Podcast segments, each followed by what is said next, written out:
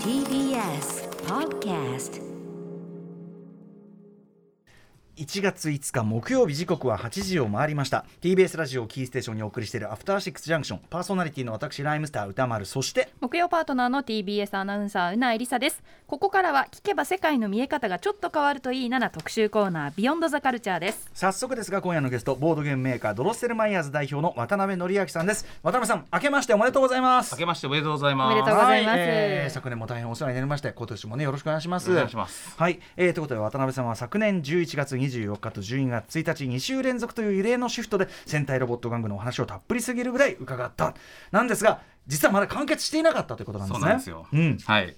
あのーまああの昨年の2特集はですね、うん。やっぱりこう縦軸で、えーまあ47戦隊あるこう、うん。戦隊ロボをですね、一応時間軸でね。駆け抜けるという感じで、あの必死だったので。うんあの逆にこの話すると長くなるんだというやつをちょっと実はいくつか飛ばしていて要するにポンポンポンポンいかないとはい。たどり着かないから、はい。途中ねだって僕が「ああーじゃあなんとかで」ってこう相づち打っただけで「いやい今今はちょっと」みたいな。その話は後にしますみたいな感じだったと思ものうんですけど、すごいね渡辺さんには珍しくちょっとバッドバイブスが。そんなことはないですよね。ねえでもそんぐらいやっぱ駆け抜けなきゃいけなくてだからあえて要するにいっぱい話したいしたいやつは取っといたんですよ。歌丸さんにおけるジェットマン的な戦隊っていうのがやっぱ僕にもありまして、うんうんうんうん。まあ、この辺の話はちょっと取っといたんで、はい。今回はあの新春にもふさわしい内容ということで、うんうん。えーその辺を中心にお話しさせていただきたいとはい。思っております。えーとあのー戦隊ロボットのシリーズの中で、はい。こう3つこう大きな系譜があるうんうんよというような解説もいただきましたけど、さらにそこにその入りきらないというのもあるんですもんね。はい、第4の柱という話もしたいと思います。うんうん。はい。わかりました。早速いってみましょう。今夜の特集はこちらです。特撮戦隊ヒーローに出てくるロボット一気に解説。スーパー戦隊ロボットクロニクル新春特別号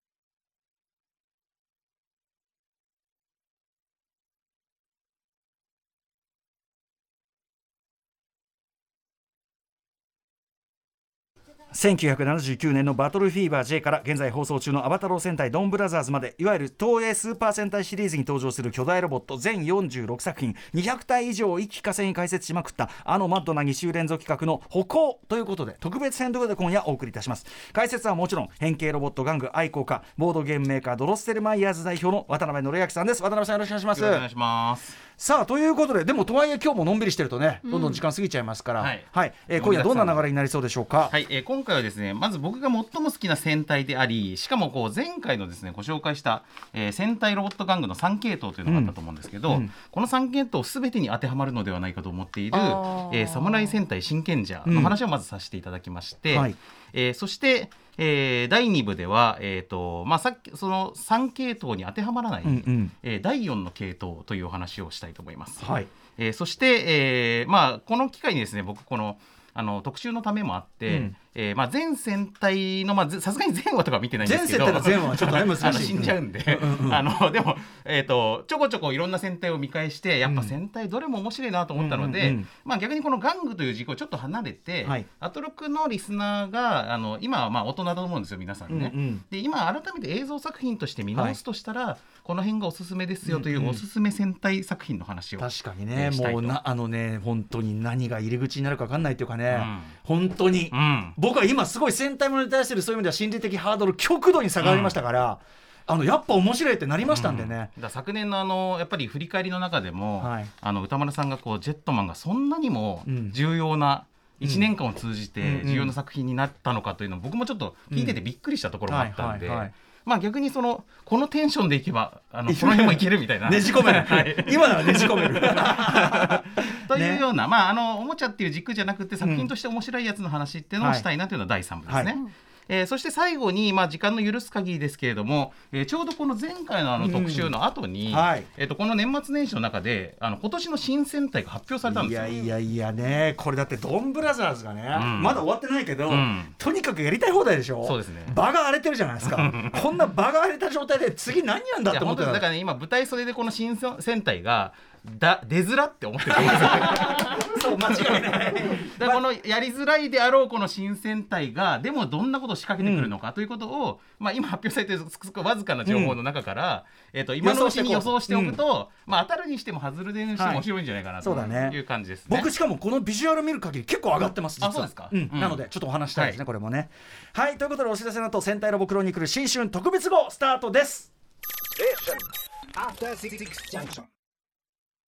After Six Junction Beyond the Culture ボードゲームメーカードロッセルマイヤーズ代表で変形ロボット玩具愛好家の渡辺則明さんをゲストにスーパー戦隊ロボットクロニクル新春特別号をお送りしています。はいということで早速ね、えー中身に行ってみたいと思いますがまずは、えー渡辺さんが一番評価している好きな作品ということですね。はい。行ってみましょはい。ということで、えー、侍戦隊シンケンジャーのお話をしたいと思うんですけれども、はい。うんえーまあ、前回のおさらいもちょっと軽くあのしておきますと、えー前々回のこの特集の前編ではですね、はい。えー1979年から99年までということで、まあ、あの戦隊ロボのまあ40年ちょっとの歴史の中で前半20年分ぐらいの話をしたんですね。い。うん。でそこでまあ戦隊ロボっていうのは、まあ、物語と最初はちょっと分離してる形で登場したんだけども、相手を倒してからやる。はい、であのキャラクターたちのパーソナリティを表現するツールにだんだんなっていって、うん。それが合体することで、えー戦隊の中の結束を示すと。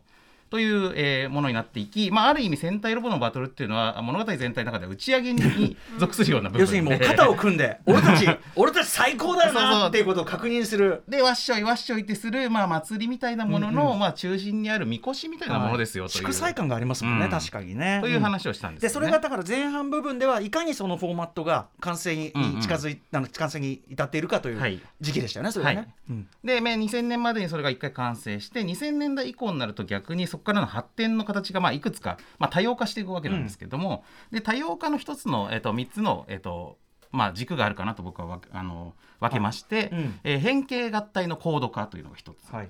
えーそしてコレクション性の充実というのが一つ、うん。えーそして内蔵ギミックに凝っていくというこの3つの流れがあるかなとうん。思っていたわけです。はい。で、えー、と新これで、まあ、これに当てはめながらいろんな戦隊をこう警報をご紹介してたんですが、うんえーこの真剣者はですね、まあ、僕が好きすぎてちょっとひいき目に見ているのもあるかもしれないけれども、この3つの要素が全部入ってんなとバランスよく。ロボットにおいて高度、はい。げ変形合体性もあるしコレクション性もあるし内蔵ギミック性もある。残ってると、うん。はい、なので、まあ、ここを、えっと、ご紹介することで、まあ、前回のまとめ振り返りにもなるかなという感じなんですけど、うん。はい。で、えっと、真剣ジャーのロボットはですね、えーこの2009年、えー放送なんですがこの真剣王というのがまあ一番最初の、えー基本のロボットなんですけど、まあ侍なだけにこれ一番特徴的なのはやっぱさ刀刺してますねそうそうね。で、えー、と兜をかぶっていて、まあ、うん。まさに鎧武者の形をしてるんですが、ええー真剣者はですね、えー文字からといって、はい。えー漢字の力で戦うっていう戦隊なんですよ。はあ。でそのか筆の、えー、と書道本というですね筆の形をした変身アイテムを持っていて、和ですね。えーこれ携帯の形してるじゃないですか。うんうんうん。でこれをこうやるとお、えー筆になるんですよ。パカパカ携帯が開いて筆になる。でこれではい。こう空中に漢字を書いてそれでまあその例えば「火」って書いたら火の力が使えるみたいな。そうなん。そうなんですよ。でこれで変身そう声塊みたいな感じで、うんうんまあ出るんですけど。で、えっとその力でまあ変身したり戦ったりするんですが、うんうん。で、えっとなので、まあ、この漢字のをモチーフにした、うんうん。えっと漢字モードがある。うん。えー火とかね。火水。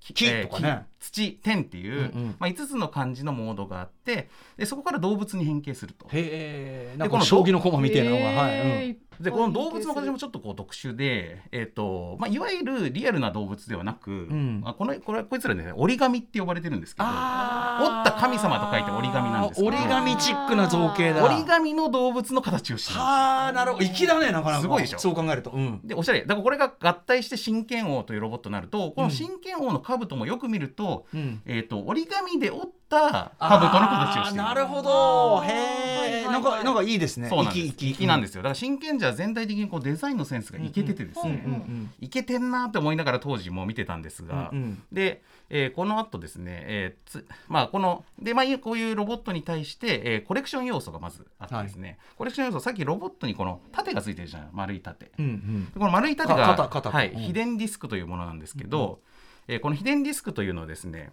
えーまあ、実際にディスク型の、えー、とアイテムをお客さんたちが集めていくようになっていて、うんうん。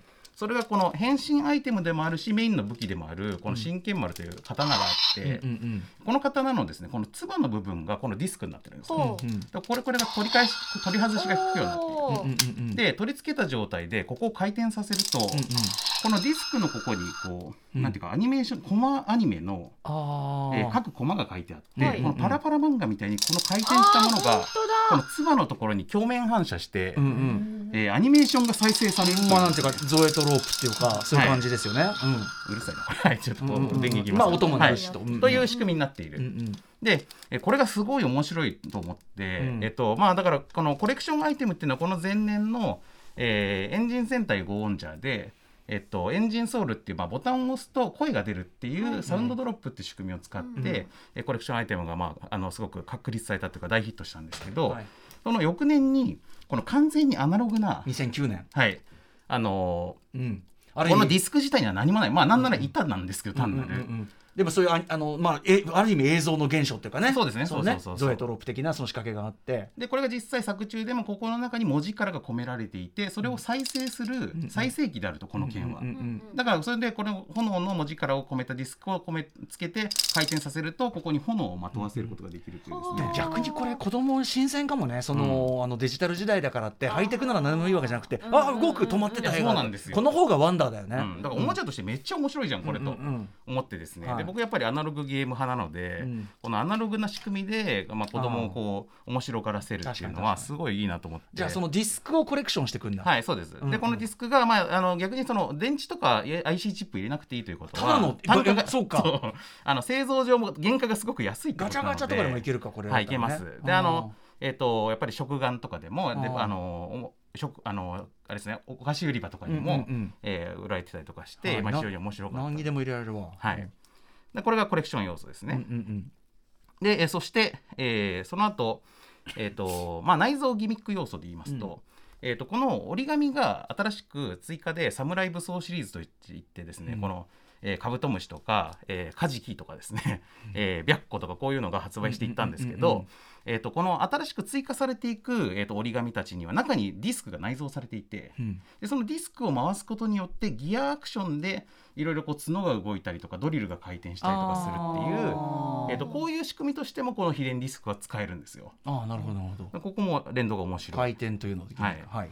でそして、えー途中で新戦士ですね。追加戦士6人目の、えー、と真剣ゴールドというのが登場するんですなが真剣ゴールドはですね、えーうん唯一侍ではなく、ん。えー、と寿司職人なんですよ。寿司職人？何で寿司チェンジャーというものを使って変身するんですけど、はい。まあ、こういう、えー、とこのシャリの部分があの、まあ、当時ガラケーだったんで携帯になってるんですけ携ど、帯風。うん。でこの携帯に真っえー、この寿司ディスクをつけることによってでこの彼が使う専用武器のこの武器武器でもありパートナーでもあるこの第五用というですねこの提灯と御用だ御用だの。はいはい。うんうん。提灯と実艇がまあ武器になってて合体して、えーこういうサポート。寿司職人なんですよね。あそうですおかっぴきじゃないんですよねお別にね。かっぴきの要素もある。んはい。で、えー、とこいつはですねこの形状が実はこのディスク入れにもなっていて、んうんここからディスクが出るんですよ。ああなるほど。いっぱいディスクを入れとくからで,、でこれが、えー、と寿司ディスクなんですけども、まあ、寿司ディスク。を変形させて、えーこのシャリにつける。とへいらっしゃい。合体させると。でへいらっしゃいっつって、で一貫献上っつって変身するんですけど でこれが、まあ、あの真剣ゴールド。で光り物を使うからこう光っていう文字がこう、ね、書いてあるんですけど、まあ、このそういうこと超いいんですけど、これ真剣ゴールドの使う、えー、とこの大海王っていうこのエビ折り紙。うんこれがね伊勢エビの形を伊してる。勢海老ですね。めでてえな。でかいんですよ結構、うん。でまあこの辺の合体するとこの辺の要素になるんですけど、まあその伊勢エビの折り紙が、えっと変形して大海王っていうロボットなんですけど、うん。大海王はこの顔の部分がディスクになっていて、うんうん。あ顔が。はいはい、で顔が回る。でこれを回転させることによって4つの顔に変わる。ああいろんな表情になる。でしかもこのディスク4つの顔っていうのが東西南北に対応してて、うん大海王西とか大海王東とかつって、まあモードチェンジするんですけど、うんこの東西南北のモードチェンジっていうのはこの和風戦隊として、うん。なかなか思いつかない。うんうんうん。というで、まあ、これが音声ギミックが入ってたりとかしてこれもすごい楽しいんですけど、うんうんうん。って感じで、まあ、このディスクというものを中心にいろんなこういじり方をしていって、うんうん。いろんな展開をしていく。はい。でえーまあその、えーエビ折り紙とかも合体して大海真剣王というですね、まあ、これかなり禅の背っぽい感じに合体していった後がまだこれでも終わらず、えー番組の最終、えーとまあ、巨大アイテムとして猛牛大王という最後の一番巨大な折り紙。しかも古代の折り紙、まあ、かなり昔の折り紙が出てきてこれがですねなんと牛車の形をしている。うんうんうん。でまあ、これ多分その番組の後半で、うん。まあ、あの新現者上結構ネタバレを防があの、うん気をつけなきゃいけない、まあ、番組終盤の新キャラがいるんですけど、へまあ、多分その新キャラのイメージでデザインされたんだろうなという感じの、えー、と折り紙にーまあなっていて牛ちゃんが来て最後はい。赤べこがですよ赤べこが来て。そうそうそう。でこれねめちゃくちゃでかいからこの段階だともうね車輪になってるんですよあの、うんうん。えー、とああキリンディスクが。うんうん。でこれも含めたえー全合体をした状態をこの侍これさ今スタジオにねお持ちいただいているんですけど今はい僕のか前だと正面だからうん。そんなわかんないけどうん。横から見るともう厚みがねそう。奥行きがやばいんですよ厚みがやばいよ。なんかロボット3体ぐらい並んでるみたいに見えそうますそうそうまさにロボット3体ぐらいもうこれはそのはい一体と呼んでいいのかわかんないもう。うん。ぐっちゃんばっちゃん。そう。でこれはねこの侍覇王の状態で電動ギミックであの前進するんですよね。え動くんだ？動く。でこの辺のこの文字が回転しながあらー。でここのディスクも回転してめでたい。ゆっくり前進する。うんうんうん。うんめでたい感じはあるそうよなんです。これが渡されても遊べないですよ。ね どうやって遊ぶのこのおもちゃ最初にいきなりこれ見ても、うん。あのなんていうかなな物体感はあるけどこれが何かは分かんない。分解してどうやって遊べばいい人のあもう人型ですらないからも でも最初の真剣王のこのぐらいの状態から集めていって、うんうんうんだんだんでかくなってこうなるうとんなんかすごい成長した感もあるし。あ1年かけ1てここまで。ね。そうなんですよ。累積した感があるよ。でこのデザイン的なこの猛牛大王のですねこの胸に「王」っていう文字が書いてあるんですけど、うん。はい。これが合体した時逆さまになってはい「善」っていう文字になるとあ全てなんですね。考え抜かれてる。とか全てが気すが利いてごいですね。るなそっか、うん。なるほどね。というのが真剣じゃでまああのこの戦隊ロボというのはもしかして祭りに送るみこしなんじゃないかと。うんうんうん。いうことの、まあ、この仮説のですね、はい。まあ、こ確かに。うより証明された形確かに。だから変形合体っていうのもあるしコレクション性もあるし内臓ギミックもあればみこし性も最高みたいなことですよね。はいはい。はい、だからまあ比喩ではなくマジでみこしに見えるっていう、うん。いや本当うにんそうですね。ででまあ正月らしさもあるし。あとそうだね。あとそう、はい。和和要素とそのうん。メカの合体っていうかね。これやっぱ戦隊は言う言っても日本のものだからそうなんですよ。なんかねそうそうそう。他の要するに海外のヒーローには絶対にない要素漢字を使うとか。そう。まさにその通りで、うん。まあ「真剣者」という作品が物語的にどうエポックだったのかについてはちょっと後の、うん。えっと映像としてのおすすめあ戦隊のところでもう一回お話ししたいと思います。わかりました、はい。ということで、はい。えー侍戦隊真剣者これロボとしてはだからそこ、まあ、いろんなあるけど、はい。まあ、そのロボたちということですね、はい。お話しいただきました。これが最高と、続いては戦隊ロボット。えっ、と3つの要素前回まではお話ししましたが第4の要素についてということでこんなトピックです。形式に収まらないのが形式？子供の心。同心重視型戦隊ロボの系譜。はい、はい。まあ、そんなこと言ったら全部同心だろうって話もありますけど。そうそうなんですけどでもまあなんていうか普通にこの大人の戦隊マニアから若干半笑いで見られがちな。大人の戦隊マニアがそもそもそもそも間違っているんですよ。そうそうそうそうそうそう。なんですよ。だから僕らはねやっぱりね大人になってから子供のコンテンツを愛する人というのは、うん。あくまで子供向けに作られたものにお邪魔させていただいている、確かに確かに、うん。あの横からこうスッと見させていただいているという姿勢を大事にしたい、うんのでやっぱりこうやってこの戦隊ロボを評価していく中でも、うん。より童心に帰って評価しなきゃいけないと。でその時にこそ進化が発揮されるというのがこの第4の柱の童心重視型の、えー戦隊ロボということです。はいはい。で、えーそれの代表格と言えるのがこの列車戦隊特急じゃ2014年のえー特急王ですね。ごめんなさシいあのすみませんあのいきなり笑ってしまいました。すみません。あの要は列車が縦に、うん。縦になんていうの連なってるような合体の仕方でしかもピンクとか黄緑とか入ってて、うん。ぶっちゃけかっこいいかって言われると、そうそう思うでしょ？うん。しかもこの時ってシンカリオンもこれぐらいじゃなかったいですか、やそうですそうです。シンカリオンとかもっと全然凝った変形してうん。大人っぽいうんロボットになるんで、なんかさ縦なのよ縦とにかくそう。そうそう縦線がねしましまなこんな合体ある、そうそうなんですけどこれが特急ジャーという作品を見ると、うんこれが最高に素敵でかっこいいというふうに思えてくるから不思議なんですよ。作品を見ると、はい。う。ん、でこのあのデザイナーの方のインタビューを読むとですね、えー、とこの特急王をデザインした方は、うん。えー、とやっぱりこれデザインしてる過程でどうしてもこの桃の部分をもっと細くしたりとか腰をくびりさせたりして、うんうんうん。普通にかっこいいデザインにしそうになったんですしたいですよねところが上司の方々から「うんうん。あのお前本当分かってねえな」と。この列車っていう題材を、まあ、これ戦隊で初めて列車を扱う時だったんで列車っていう魅力的な題材を子どもたちが一目で見てもう列車が合体してるとしか言えない よりストレートな形にしないと意味がないだろうがあ確かということで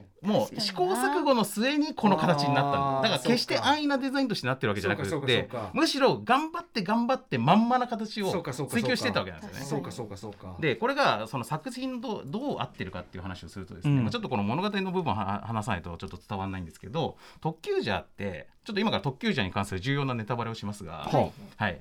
えーあの特急、まあ、これ多分ね知ってた方が面白いと思うからするネタバレシリーズですけど、うんうんうん。はいえっ、と特急ジャーのせあのこの5人のねメンバー、えーまあ、それあの志尊君もいるし、うん。えっと横浜流星君もいるんですけど。えっと、このメンバーはもちろん、えっと、青年で、えーまあ、戦っていくんですけど、えー第1話の時点でね記憶喪失で始まるんですよ。うんううんん。で、まあ、ある日この列車の中で目が覚めてほ記憶がない。子供の頃の記憶しかなくて最近のことが分かんなくなっちゃってる。うん。で、えっとそのレインボーラインっていう謎の列車の車掌さん関根勤さんが言うには、うん君たちはもう死んだも同然の状態ですと言うんですよね。でこの時点で僕はははーんと思ってですねははでこの特急ジャーは物語のモチーフがあの銀河鉄道の夜なんですよ。あなので、えっと、何かしらかあの死んでるような感じの状態になった主人公たちが、はい。記憶を失って自分の過去を取り戻すために戦っていくという話なんだなと思ってはな始まるのがこの特急ジャーなんですけど、うんある程度物語が進んでいくと、うん。うんえーここがネタバレなんですが、うんえー実はこの特急ジャーのメンバー5人はそもそも実は子供だということが分かります。ほう。はあ。ほうほうほう。だからなんか子供っぽい言動だなと僕も思ってましたけど、うんうん。そういうテンションの物語なんだろうと思って、うん。子供番組だからって思ってたら、うんうんそもそもこの人たち内面は小学生なんですよ。ほはでだけど、まあ、いろんなことがあって大人の姿になって、うん。特急ジャーとして戦う使命を負ってうん。戦ってる、うん。ということがだんだん分かってくると、ごい話。え小学生たちがこんな頑張ってうん。過酷な戦いを、うんうん。えーしてたんだってなっともう見てる僕らは特に大人のね、視聴者はねもうめちゃめちゃなんかここそこに、うん。あもう頑張ってんなこいつらっていうのが、本当にこううるっときちゃうんですよ。うんでまあ、これは僕があの FF15 のヌクティに対して持ってた気持ちと非常に近い 気持ちなんですけどうんうんまあ、親目線っていうか、うんでその時にこの特急ジャーの乗ってるこの列車これレインボーラインっていうんですけど、うん。この列車は、えっと人々の想像力を守るために戦っていてで、えーの悪のあのえー、と列車の路線がを引かれてしまった、うん。えー、と駅は、はいはい。その周辺の人々がこう暗闇に包まれてはあ想像力を失っていっちゃうんですよね。でそこにこのレインボーラインを開通させてその駅を開放していくと、うん。その、えー、と地域の人たちがまた想像力を取り戻す。えー。それは渋谷とか出てくるんですか？あの実際の。地名では出てこないですけど、うん。まあ、この今回の駅はこのあのこういう海沿いのこういう街なんだなみたいなのが、まあ、旅していくっていう形になっていて、うん。でなのであの想像力で戦ってるから子供の方が強いっていう理理屈そのために君たちを特急ジャーにすまんがさせてもらったといなるほうど。話になっていて。でこのだからレインボーラインっていうのはですねこの子どもたちのその想像力が、うん。えっと、集まってできている列車なので、うん。だからね子供が描いた絵みたいなデザインである必要があるんですよ。確かに。なるほど。そう考えると確かにこれ虹みたいじゃん。この特急王って、って思ってですね、でこの 5, 5色の列車がカラフルな列車が並んで走ってる姿自体が、うんうん。なんかすごくあの素敵なものに思えてくる。あー。でこれが走りながら合体して立ち上がって特急王になって、うん。でこの特急ジャーはですねこの走ってか合体するときに写真あのアナウンスが流れて、うんえー合体いたしますって言う言うんですよ。で返信する時も返信いたしますとか言うんですけど、でそのこれがこう並んであの立ち上がって合体いたしますってなってで最後こう立ち上がった後にですねこの顔のところにこはいはい。の扉があって、い。でで扉開きます。プシッって言って。顔が出てくるんだ。でここのところがパンタグラフになっていておでこのところにつり革がある。こんな最高のデザインデザインあるとですねなってくんですよね。なるほどねこれがまあ童心があのなんていうかこう、うん。あの重視されている。重視とかまあもうテーマそのものなんだね。そうそうそうそういうことですね、うんおもちゃから入るとちょっと今回の戦隊いまいちだなって思っちゃうかもしれないけどけどうんその物語を見てみると、うん。あこれが正解なんだと。納得しちゃう。うん。なってくるんですよね。でまあこれに、えっと、途中からいろんな列車が合体していてディーゼル王というのが加わって超特急王というのになるんですけどやっぱ特急がパワーアップしたら超特急になる。なんかもうすごいことになってる。やっぱね、あのーまあ、パッもうデザインからいきなり見ると、やっぱりすみません、最初はちょっと失笑が、ちょっと漏れちゃう。超特急王に関しては足にく、顔生えてるみたいになってますもん。もはや。そうそうなんか足にあの顔乗ってるみたいな。よ横にねくっついたりとかしてるんで あれなんですけど。でもあくまはい。でさ、縦縦連結はさ、うん。譲らないね。そうそうそうそう、うんとにかく並べていくっていうね、うんうん。であの中盤で出てくるこのビルド大王っていうのがですねあでもこれがまたいいんですけど。すごくいいんじゃないですか？うん、ビルド大王はちょっとこう剣気の要素がある。これあの、うんうん。うんなんていうかこうあの線路を敷く列車なんですよ、はいはいあと補線をする。メンテンナンスをする列車で、はい。まあ、非常に渋い題材ではあるんですが、うんまあ、子供的には結構こういう研究要素っていうのはすごい好きなんで、ビルド大王人気あると思うんですけどあのこのビルド大王に乗るで、6人目のあの特急ジャーがまたよくって、6人目の特急ジャーはねもともと敵なんですよね。その敵のクライナーというその敵のあの路線にいるんですけど、うんうん。でその、えっと、敵のあの路線、まあ、敵の仲間だったんだけど、えー主人公たちの持っているこのなんていうかこうキラキラにうん。感化されて、うんで、えっとまあ、味味方になって人間にな,、ん。ななることを、まあ、なんていうか夢見ると、いうような感じの立場なんですけどただまあ彼はその、えっと、そういうなんかこう虹とかキラキラに対しての憧れを持っていて、うん。人間になりたいという気持ちはありつつ、んえー、とどこかいい死に場所を探しているというキャラクターで。だからなんかこう主人公たちのこの童心に対して、まあ、非常になんていうかこう汚れた大人の持つ夢という感じの立場なんですよね。うんうんで彼がその子供であるその主人公たちに対してまあなんかいわばちょっとこう距離感のある保護者みたいな立場の6人目として加わって、だけど彼らに癒されてもいくという。珍しいなんか。で死にたがっている彼を、うんうんあのがどういうふうに心がし変化していくか、あうん、死に場所を求めているというのは。というようなあの立場で考えると、まあ、このビルド対応もねあのいいし6人目もねそのこの補選作業員なんでこの列車の中でいうと、うんうんうん。だからまあなんていうかこうブルーカワラーの裏ヒーロー方っていうかね。としてそううんとしてのかっこよさがねすごいあるんですよね。へー。2014年特列車戦隊特急じゃん。はい、で最終的にはハッパハイパー列車帝王というですねこの、えー、とあらゆる列車の、えー、とお母さんだかお父さんだかと言われている、えー超巨大な、えー機関車が出てきてこの機関車は、えー、と開くと駅になるんですよ。あだからこのレインボーラインが収納もできる。そう駅でもあってこのえっとこの列車たちを、まあ、あの直したりとかメンテナンスできるベースでもありつつ最終的にこれに今までの全車両が、えっと、あの合体することによって、うん。特急レインボーという最終形になって、うんうんまあ、これがその特急車のねその想像力の虹を象徴しているマシンというふうに考えると、まあ、これも、まあ、非常にこうロボットとしてのプロモーションはかなりなんていうかこう、えー。いた。えー。まっすぐ。まあまあ急に急にこれ見たらやっぱりええですけども。線路っていう感じが結構ありますが、えー作中で見るとなんかすごくいいものという感じがしてくるというですね,、はい、これは特急トッキュウジャー。はい。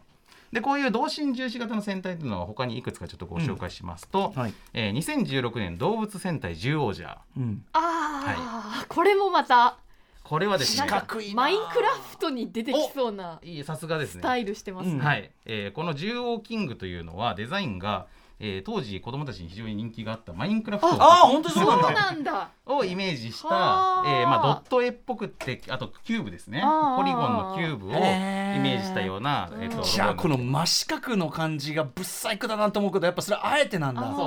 真四角の方がむしろいいということで、うんうん。この各、えー、とキューブアニマルっていうんですけど各メンバーの、えーメカが全部キューブ型になっていて、はいはい。でそれがまあ変形して一応このあのアニマル型にもなるんですけれども、うんうんで合体する時はですねこれをとにかく縦に重ねて、四角が三つだよただの。はい、でそこにこの剣を刺す。うん。でもやりわかりやですい。そうするとバシャッと開いて一発開いた変形でこうやって顔がこの中に出てでこれでえっ、とかロボットわいいになると。あでもブロックっぽいのもそもそもね。そうそうそうそうなんですよそもそもブロックっぽい。マインクラフトもブロックゲームじゃないですか。うんうんうんうんうんそうだね。でもこれはこれそうだな。でもこれくらい簡単じゃないと遊べないですよ。ね。そうなんですよ。ね。そう。真剣じゃ最高と言っている僕もいますが、うん。実際のところこの合体はねお父さんがやらないとできないです。うんうんうん。で子供にはちょっとその手に負えない複雑さなんだけど、やっぱね獣王者のこの獣王キングぐらいの感じがこの戦隊の本来のターゲットである未就学児の時には一番上がるゾーンなんですよ確かに確かに。でそれをやっぱりちゃんと忘れないということうんがやっぱり長い間うんこの戦隊シリーズが続いていることがだね。やっぱりね大人がねもうより良いものより良いものってやってくるとだんだん複雑になるんですよ。うん。これをいや待てと。うん。子供のために。ここに戻った原点に立ち返るんだっていうかっこよさがこういうところにはあるとなるほど。思っております。うん。はいこれ10王者15ですね。2016年。ははい。い、で15じゃとにかくこのキューブがどんどん増えていって、えー、6体合体かな、うん。えーするとワイド獣王キングという状態になって、うん。実はですね、うんこの獣王者ってこの動物が一応獣動物戦隊獣王者なんで、うんうん動物モチーフなんですけど、ええ。動物とマインクラフトって割と相入れない要素じゃないですか。まあねそこをなんかこうデザイン上のつながりを持たせる意味で、うん。ちょっとねなんていうかこう トーテムポール的なはいはいはい。民族的な感じを入れていてちょっとなんか全体にイメージが南米っぽいんですよね。なのでこのワイルド獣王キングとかもよく見るとソンブレロを着てるみたいな感じだしあの南米のあのビーズ細工？そうそうそうそうああいうのに近い。そうなんです、でそう思ってくると戦隊の持ってるもともと5色のモチーフのカラフルさが、うん。なんかその南米のカラフルさにもちょっと見えてくるなっていうところもある。というところでこれもすごくデザイン上はなんかこう、うんうん。うまい処理だなこれはこれでっていうかね。思いますね。うんうん。で、えー後半で、えー搭載獣王という、まあえっとえっとキューブを搭載するトレーラーでもあるしサイのマシンでもあるし、うん。っていう感じのが出てきて、えー合体してワイルド搭載キングというのになります。であのだいぶこうなんていうかネイティブアメリカン的な羽のうん。あの模様が入ってたりとか、まあ、あのよりその南米的なモチーフを強めていきつつ最終メカとしてはドデカイ王というですね、あえーこのクジラ型のマシンですね。ー。うわ可愛い。でこのドデカイオーはドデカイっていうことと海の王である海王ということがかけてうんうんうんなかなかいい名前なんですけど、最終的にはでもさ、はい。こうさ1234567でさ全部足になりましたキューブが。でワイルドトウサイドデカキングという最終形になるんですけどやっぱりこのキューブをいっぱい集めてきて、ええ。最後子供が何やりたいかということを考えると、やっぱりこれを全部縦連結してみたいというですね、やっぱり欲望にかな応える。すごいね、うん。全部乗せ合体が最終的にただの四角になるっていう。そうそうそうそう。縦乗せ、確かに分解だから両足に8個のキューブがね、うん。うん普通ものもっとね複雑化していくもんなのにむしろシンプル化していくという。そうなんですよ、うん。で今までの合体では逆にこのあの数字の面は見せないできたのが確かに。えー最後の合体ではこの数字を全部見せて、うん。えーこの並べなんかこう合体が分かりやすくなってるなるほどねました感もあって、うん。確かに。そう。コレクション感がね、うん。確かに確かに。ですよ。うん。はい、これが動物戦隊ジュウオウジャーです。で2016年ジュウオウジャーでこのキューブをモチーフにしたものを作ったら、次の年は何を作ると思いますか、うなぎさんどうですか？えこのキューブの次？ー、えー、いやーなんですかね。わかんないですね。四角の次だから。丸。そう。これが2017年の、えー宇宙戦隊キューレンジャー。キューレンジャー。Q, Q をね。うんあのモチーフにしてるんですよ。玉だわ。そう。確かでにキューレンジャーのコレクションアイテムはこのキュータマというあちょっとちもので。あの地球儀あ風はいそうなんです。地球儀とか天球儀とかをモチーフにしていて、うん。それで惑星の形も丸だし、はい。とにかく宇宙というものをテーマにするにあたって全部を丸で統一してみようという、うんうんうんこれもすごくうまいあのまとめ方だと思うんですよね。でキューレンジャーだからキューキューだからキューレンジャーなんですけど、うんうんえー、とそういうこう玉という意味の9だけではなくって最初から戦士が9人あ多いね。本当だ。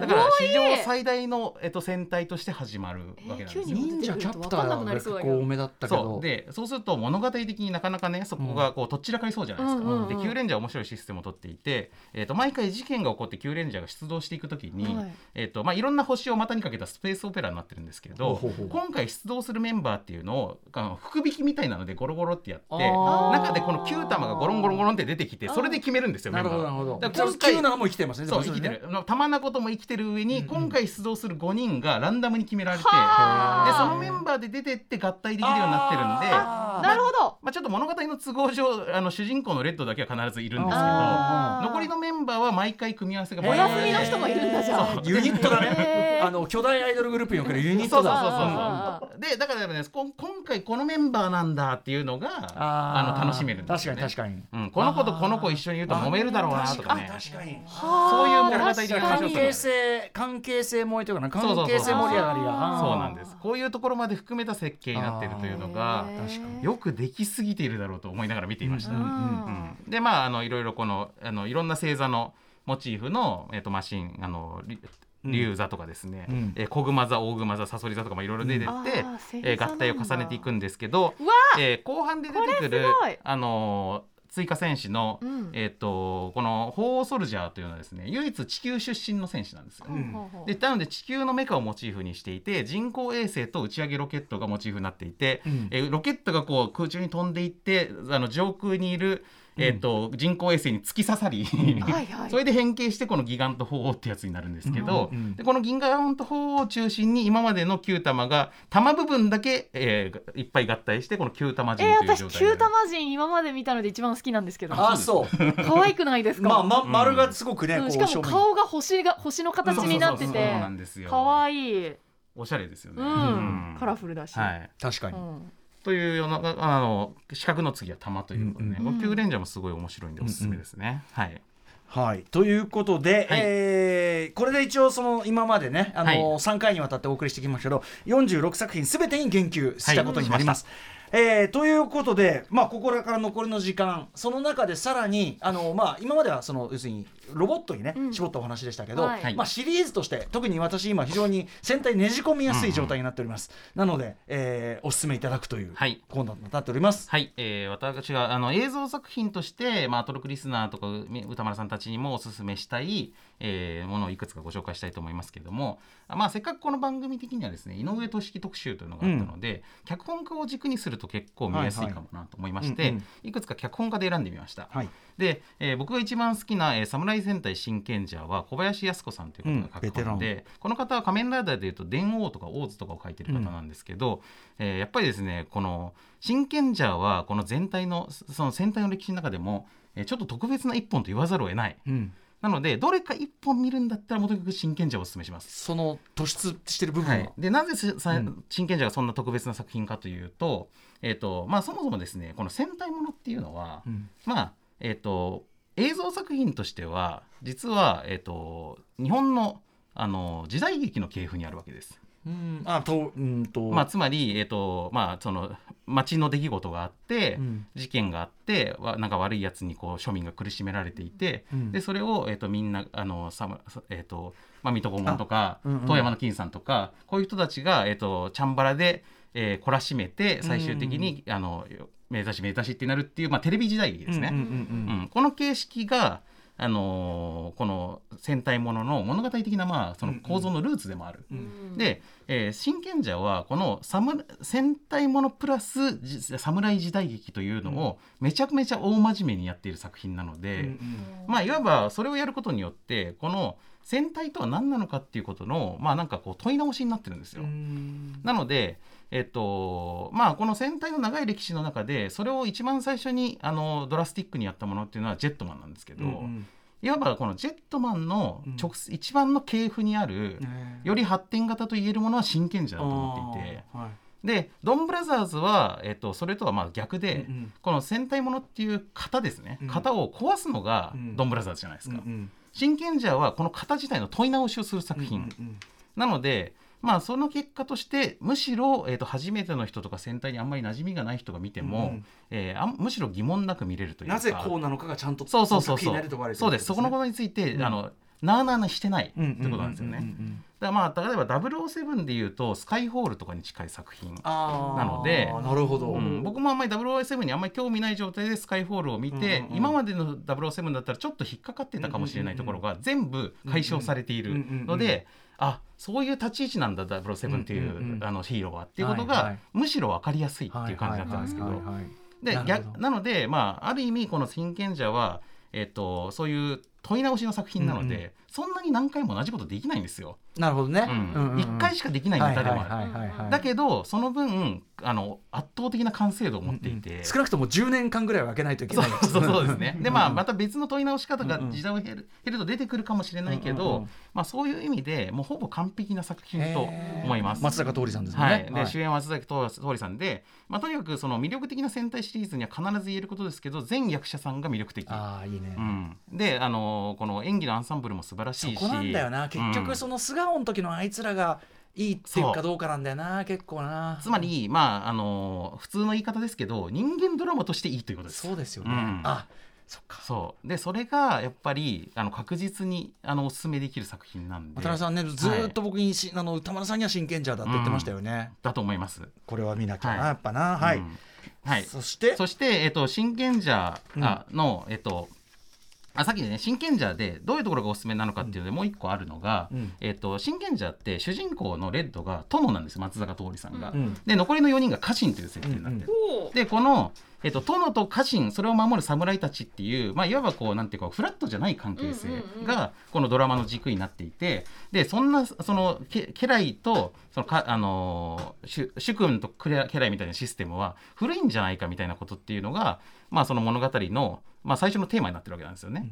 でそれでドラドラマが転がっていくようになっていくんですけどこういうですねこの戦隊ものには5人のメンバーが、えっといその全員フラットな立場ではなく1対4の、えー、と異なる立場である戦隊っていうのは面白くなりやすいといううんうん。ふうに僕は思ってまして、うんうん。でその感じが、えー、とやっぱ同じく小林靖子作品で出ているのが、えータイムレンジャーですね。うんうん。でタイムレンジャーは時間警察ものなので、えー、と未来からあの時時空を超えてやってきたは犯罪者、えー西暦3000年からやってくる犯罪者を追っかけてやってくるタイムパトロールたちがタイムレンジャーなんですけど、うんでこの5人1組で行動作戦行動するというルールになっている、うんえー時間警察のタイムレンジャーなんですがで一番最初に第1話でこう未来からやってくるんですけどところがやってきてみたらレッドで隊長に当たるレッドが実は敵の側の、えーとスパイで。えーで残りの4人の隊員は全員新人隊員がわざと選ばれてるんですよ。うんうんで現代に来てからレッドが裏切って残りの4人は帰れなくなっちゃうんですよね。うんでその状態でタイムレンジャーが作戦行動を継続するためには、えーこの現地の人間を現実採用するしかないということになってそれでレッドが新しく選ばれるんです主人公が。あーなるほど。なので1人だけは現代人で残りの4人は未来人という状態の、まあ、いわばカルチャーギャップドラマになっているというところがタイムレンジャーの始まりの面しかも白いところ。そのレッドがねよりによって、そうそうそう。一番とんでもねえっていうかね。結構衝撃的なんですよ。えうんということでタイムレンジャーもお話が非常に面白いです。小林靖子さん。はい、でさっきの特急ジャーがどう魅力的なのはさっきも解説したのでよしとして、真剣者特急者、はい。タイムレンジャー小林靖子脚本。はい、これがおすすめです。うん。えーそして次に、えー、と荒荒川成久さんですね、うん。えー仮面ライダーでいうとクーガをやっている方ですけれども、えーの、えーデカレンジャー、えー特捜戦隊デカレンジャーですね。ん。でこれは、えー、とさっきのこの、えー、と戦隊プラス、えー侍時代劇が真剣者だったのと同じように刑事もの。うん。で刑事ものという、えっとまあ、すごく型がはっきりしたやっぱり物語形式があるんでこの戦隊ものプラス刑事ものっていうのもやっぱり面白くってですね、で、えーデカレンジャーはまあ全戦隊の中で珍しく、えっとオフィシャルな機関としてこの作中で、えーデカレンジャーっていうなんか警察なんでうん。社会に認められている戦隊なん人知れずじゃないんですよ。うんで、まあ、宇宙からであの宇宙人とあのちが地球にも普通に生活している、えー近未来が舞台になってるんで、まあ、宇宙からやってきたさ犯罪者たちを取り締まるのがうん。デカレンジャーなんですけど、うんうんなので、まあ、ちょっとパトレイバー的なといいますか、うんうんえー、とそういうこうリアル思考割とリアル思考のもし戦隊というものがオフィシャルに認められていたらっていうクーガもそうですね。まさにね。あそうですねそうそう。そう、まうん。だから荒川さんのすごく得意技だと思います、うんうんうんうん。はい。でそれのちょっとよりコメディ寄りの感じがあるんで、うんうんうんえーかっこいいし面白いしっていう感じのがデカレンジャーですね。でちょっと,、えー、と駆け足でいきますけれども、えーちょっと違う路線だと、えー浦沢義雄さんという方がいらっしゃいましてはい、この方はポアトリンとか、ナイルなトトメスとかの、うん。えー東映でいうと不思議コメディシリーズというのがありまして、うん。えーこれのメイン脚本家の方です。うん。でこの方がやっている、えー、と激走戦隊カーレンジャーというのが、まあ、90年代の作品なんですけども、えーまあ、要は戦隊もので、えー、と初めて、えー、とコメディテイストをメインにしたうん。えー戦隊なので、まあ、あの過去の戦隊を見てもやっぱりこう過去の戦隊ってこの熱血でうん。あの暑苦しい感じの、うん。えー、とシリアスなドラマが多いんですけども、うんえーカーレンジャーはその中でいうとすごいポップで軽いんで、うんうん。今見てもすごく楽しく見れるし、ギャグがやっぱりぶっ飛んでいるので、えっと、さドンブラーザーズのそういう路線が好きだったらカーレンジャーもあり。さすが浦沢さん。ですね。はいはい。で例えばカーレンジャーのぶっ飛び具合っていうのをこう象徴する、えっと、設定として、えっと、この戦隊ロボットと戦う敵の巨大化した姿っていうのがあるじゃないですか。であれがなんで巨大化するのかっていうのが各作品ごとにいろんな形式があって、まあ、大体は巨大化エネルギーみたいなものを注入することのできる敵幹部が いて、えーあの倒された後に、あのクソって言って巨大化させるっていうのがパターンなんですけど、カーレンジャーはですね敵がえー暴族っていう宇宙宇宙暴走族で、うん。宇宙から来た暴走族で,、うん。で彼らみんな宇宙人なんで,、うん。で彼らがですねなんかこう最初の方の123話ぐらいのところで、地球の美味しいものをすごいいっぱい食べたいっつってめちゃいっぱい食べるんですよ、うん。そしたらめちゃめちゃ巨大化しちゃうんですよね。あでなんで巨大化したんだろうって話になって、ん。敵の中でもいろんなこう、うん。試行錯誤がー 行われた結果、うんうんうん芋羊羹を食べると巨大化するらしいとうんいうことが分かるんですよね。で芋羊羹を食べたら巨大化できるからカーレンジャーを圧倒圧倒できるぞっつって敵が、うん。あの芋羊羹巨大化作品戦をするんですけど、はいはい。ところがなんかファミマかなんかで買った芋羊羹では結局巨大化できなくって、うん。うん芋町っていうですねあの老舗の和菓子屋の芋羊羹じゃないと巨大化できないということが分かり、うん。その後のカーレンジャーでは毎は芋町の芋羊羹を用いてか巨大化す。るとですね。で芋町の親父さんが芋羊羹作らないでいてくれればすごい戦いが楽になるんですけど、うん。ね。うん。ちょっとそういうわけにもいかないなみたいな感じのテンションがカーレンジャーのなるほど持ちね味。憎めない。んじゃ毎回その決まった店で芋ようかん買って準備してると思うと憎めないね。そうそうなんか。そう買いに行ってるわけなんでねうん。割と。はい。という感じでカーレンジャー面白いです。えっと浦沢はい。義雄さん脚本のカーレンジャーコメディテスト。はい。えーそして最後に、えー充電戦隊恐竜ジャーなんですけれども、えー恐竜ジャーの脚本は三条陸さんが出ました。名脚本家ですよはい、仮面ライダーダブルですね。最高ですよ。はい、ドラゴンクエスト大の大冒険などの原作者でもありますが、えー、と恐竜ジャーはですね逆にこのその今まで説明した戦戦隊のように戦あの戦隊プラス刑事ものですとか、えー侍ですとかみたいな時間警察ものみたいななんか分かりやすいあんまり特徴が説明しづらくって、うん。まあ恐竜っていう題材も割とよくあるっちゃあるし、うん。なんですけど見ててなんか面白いんですよ。うんうんでこれはなんかこの三条さんのやっぱり語り口が面白いとしかうんうん。言いようがない感じなんですけど、本当に名脚 そうそうそう、んん。なので、えー、となんかとにかくその少年漫画的な快活さとでも言いますか、うんうんうん。あの見ててすごくそのポジティブな気持ちになるし各キャラクターが立っている、あー。まあ、これも今言って紹介したもの全部そうなんですけど、うんうんうんうんであのでしかもですねこの坂本浩一さんがパイロット監督をやってましてなるほど。であのパイロット監督っていうのはどういうことかっていうと実は戦隊ものって、えっと、前後同じ監督がやってることってすごい少なくって、うん。あの話数ごとにバラバラの監督がやってることが多いんですよ、ね。当然はい多いですから。はい、であのだけど、まあ、パイロット監督っていうのが最初に、まあ、さ何話か、えっと監督することで全体のトーンを。全体のそうトーンを決めるわけですよね。でそれをやってるのがさあの恐竜ジャーにおいては坂本浩当一さんで。然じゃあまあアクションだしうん。まあカラッとしてるっていうかそうそうそうそう、でダブあのだから三条さんと、えー坂本監督っていうのは、まあ仮面ライダーダブルでね。ダブルとかねは、はいい A to Z んうん。運命のガイアメモリーの、大傑作のはい、座組だ。あの座組なので、まあ、これもかなり歌丸さんにおすすめかなと思っております。ありがとうございます、最後に三条陸さん脚本、えー恐竜じゃお勧めいただきました、はい。